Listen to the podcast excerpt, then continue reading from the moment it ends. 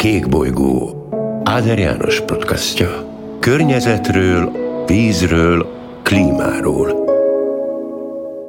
Üdvözlöm a podcast hallgatóit, a vendégem ezúttal is Mengyán Eszter, akivel két héttel ezelőtt a divat és a fenntarthatóságnak a kérdéséről beszéltünk. Néhány kérdést akkor végigvettünk, de maradt még jó néhány, és ezekkel szeretnénk folytatni. Ezek között van többek között, ami talán a hallgatókat is foglalkoztathatja, az a kérdés, érezve ezeket a problémákat, amikről korábban szót váltottunk, a gyártók, a ruhaiparnak a szereplői is kezdenek olyan alapanyagokat használni, amelyekre azt lehet mondani, hogy azokat fenntartható módon állították elő. No, de az a kérdés, hogy ez csak reklám, amikor mondjuk egy terméken azt látom, hogy ez egy fenntartható módon előállított produktum, bármilyen ruhán, hogyha ezt látom, vagy bármilyen egyéb divatterméken, ez csak egy reklám, vagy kellően megbízhatnok abban, hogy amikor mondjuk ezt a jelzést látom, én mint vásárló, akkor akár annak révén, hogy én többet fizetek azért a termékért,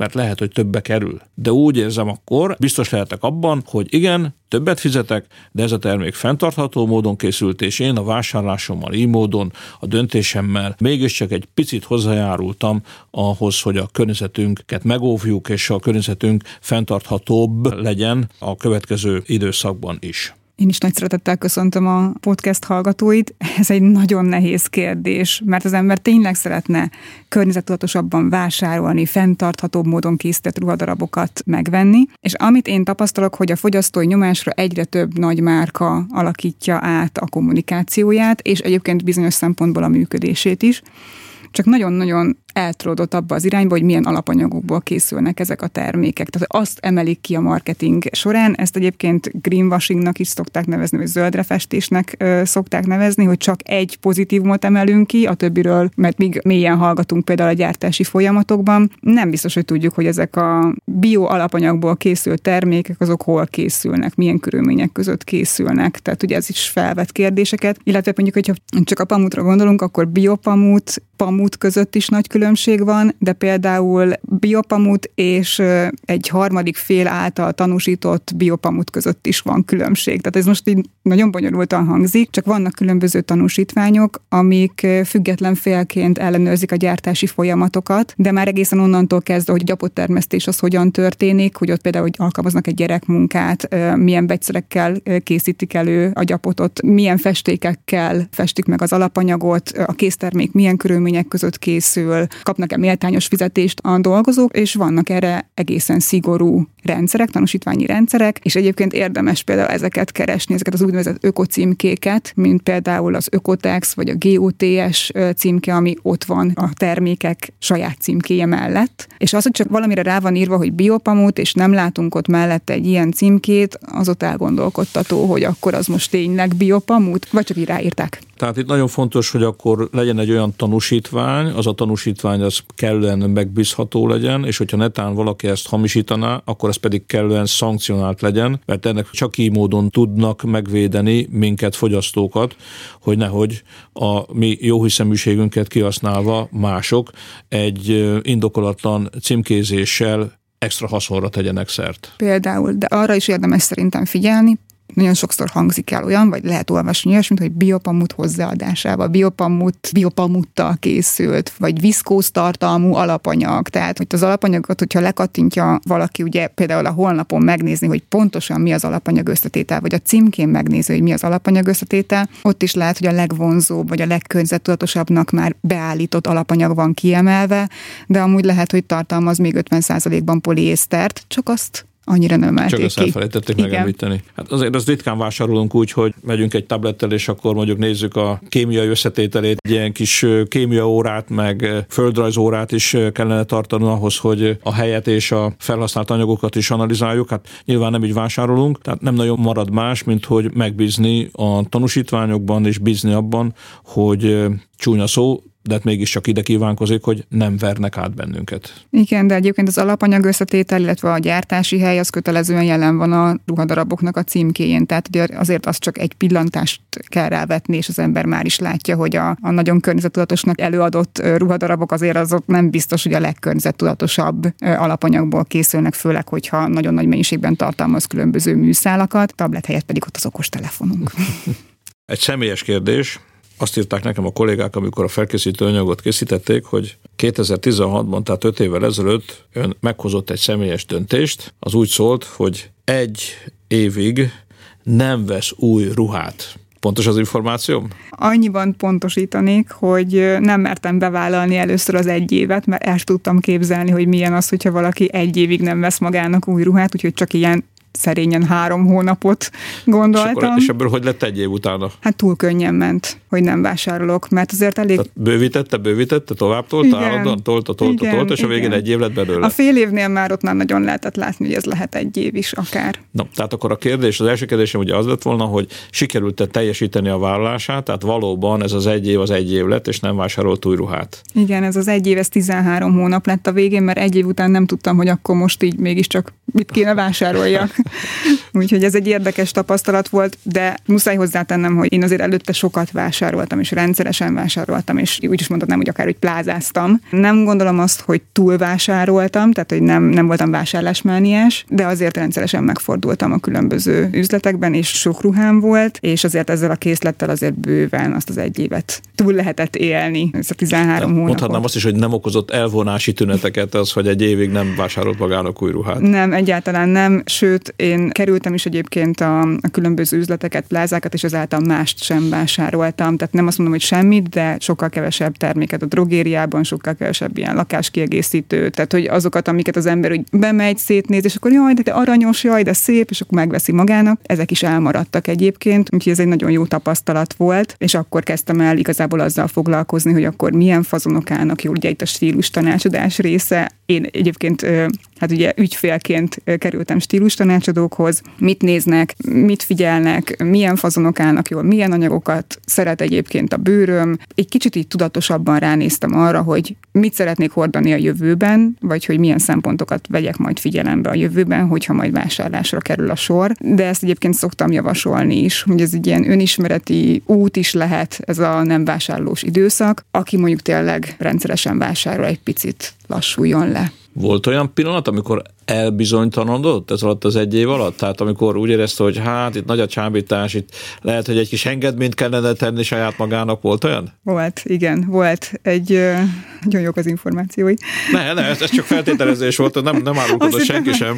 Mert ugye ezt még ráadásul ki is posztoltam a közösségi média oldalamra, hogy véletlen, nem tudom, hogy nem tudom miért bementem egy üzletbe, és használt ruhákat árult az üzlet, és volt egy, egy flitteres piros szoknya, csillogós csodálatos, és megszólított, akkor ott az elbizonytalanodtam, hogy biztos akarom én ezt a kihívást, vagy nem, de akkor már annyira benne voltam, hogy, hogy akkor úgy voltam vele, hogy ez a szoknya ez azért nem ér ennyit. Right. És voltak követői, akik az ön példáján felbuzdulva hosszabb vagy rövidebb ideig, hanem is egy évig, de esetleg ennél rövidebb ideig ugyanígy megtartóztatták magukat, nem vásároltak, tehát követőkre talált? Igen, igen, én akkor már azért elég intenzíven írtam erről, nem csak a magazinban, ahol dolgoztam, hanem egy külön blog felületen és közösségi média oldalakon, és volt olyan, aki velem együtt bevállalt egy bizonyos időszakot, és a mai napig vannak olyanok, akik visszaolvasva ezt a kihívást most döntenek úgy, hogy tartanak egy vásárlás szünetet. Szerintem nagyon sokan, nagyon különböző okokból jutnak el eddig, valaki túlvásárolta magát, valaki megunta azt az állandó nyomást a különböző márkáktól, amit tapasztalt,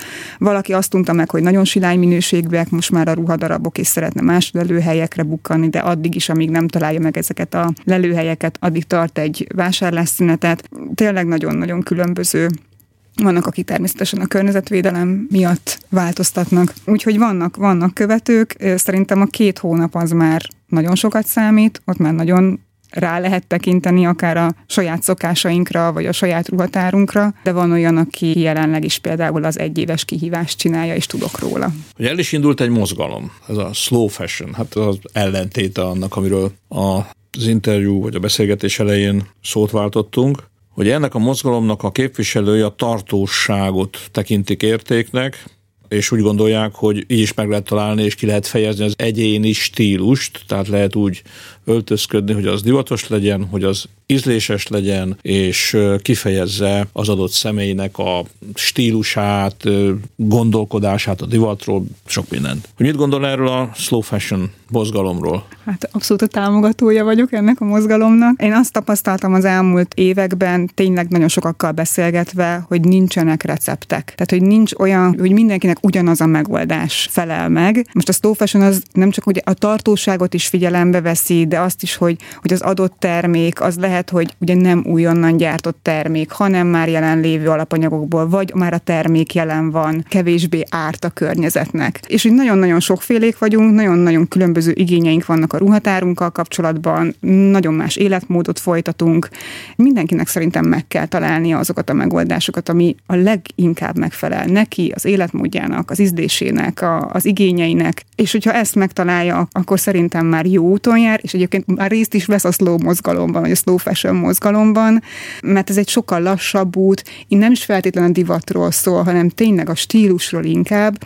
A stílus pedig ugye egy önkifejezési forma, azért a ruháinkkal folyamatosan kommunikálunk magunkról, még akkor is, amikor azt gondoljuk, hogy nem kommunikálunk magunkról. Tehát ez mégiscsak az ember valami alapján választ reggel.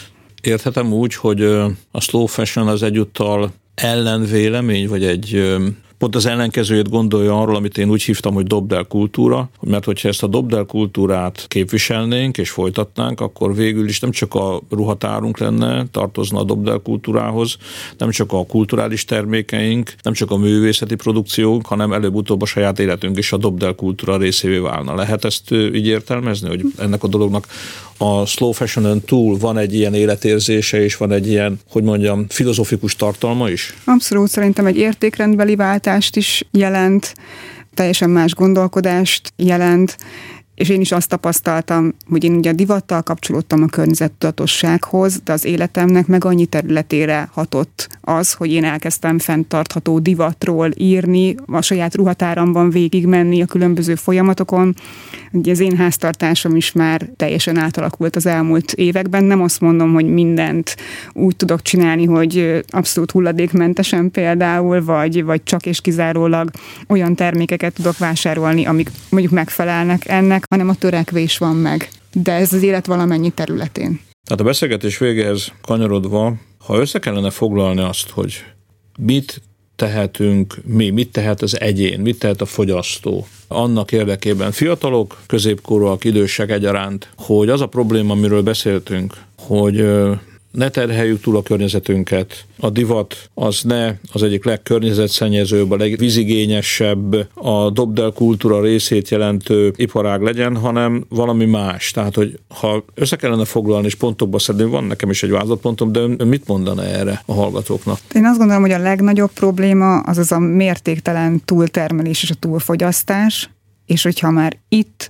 meg tudunk állni, hogy nem annyit fogyasztunk, nem úgy fogyasztunk, mint mondjuk korábban, akkor az már egy első lépés lehet. Azt, hogy utána milyen megoldásaink vannak, az már egy következő lépés. Tehát, hogy az első, és nem véletlenül vagyok egyébként ennek a úgymond mozgalomnak, vagy kihívásnak a támogatója, hogy tartsunk egy vásárlásszünetet, mert nincsen szükségünk annyi ruhadarabra, amennyit egyébként fogyasztunk folyamatosan. Nagyon sokszor kiderül az, hogy nem azért fogyasztunk, mert szükségünk van rá, hanem millió ezer oka van annak. Unatkozunk, megbántottak, szerelmesek vagyunk, tehát hogy egy csomó minden miatt. Időtöltés, Időtöltés. Jobb, jobb hiány. Igen, tehát hogy nagyon sok más miatt vásárolunk ruhadarabokat, nem a szükség miatt. És hogyha már ezen tudunk változtatni, vagy itt tudunk már tudatosabbak lenni, akkor már szerintem nagyon sokat tettünk, de akkor utána még ott van a többi lépés, az, hogy másodkézből vásárolunk, azt, hogy a meglévő ruháinkat hordjuk, és, és hogyha olyan van, akkor megpróbáljuk megjavítatni, vagy mondjuk, hogyha már nem lehet javítatni, akkor olyan helyre juttatjuk el, ahol fel tudják dolgozni a ruhadarabokat, vagy hogyha mondjuk meguntuk, de még jó minőségű a ruhadarab, akkor továbbadni, hogy mások is tudják használni, másodkézből, harmadkézből való vásárlásnak abszolút híve vagyok. Úgyhogy nagyon-nagyon sok lehetőség van fogyasztóként, és én egyébként ezzel foglalkozom folyamatosan, hogy ezeket a lehetőségeket próbálom átadni az engem olvasóknak, követőknek. Hát jegyzeteltem közben, csak azért, hogy a hallgatókba tudatosodjon még jobban, amit ön mondott. Próbáljuk elkerülni a túlfogyasztást, nyugodtan vásároljunk másodkézből származó jó termékeket, és akár hordjuk ezeket. Hordjuk tovább a megvásárolt termékeket, ne az legyen, hogy egyszer vagy egyszer sem vesszük fel, amit megvásároltunk. Aztán, hogyha már esetleg meguntuk, akkor adjuk tovább, hát ha még más örömét leli benne és végül, hogyha már használhatetlen az, mert elhasználódik, hát minden elhasználódik, akkor nézzük meg, hogy milyen újrahasznosítási lehetőségek vannak. Jó figyeltem? Igen, nagyon jól figyelt.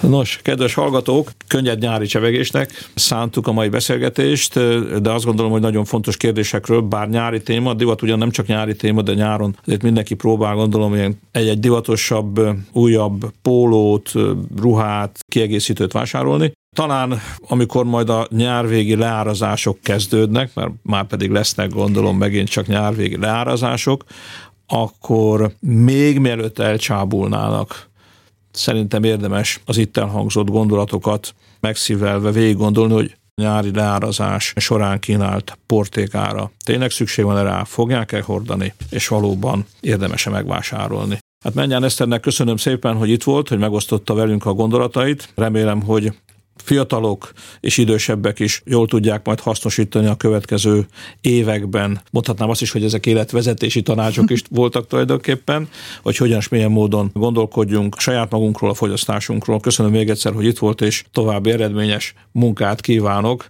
mert azt gondolom, hogy ez egy fontos küldetés, amit választott magának. Nagyon szépen köszönöm. Kék bolygó. Áder János podcastja. Környezetről, vízről, klímáról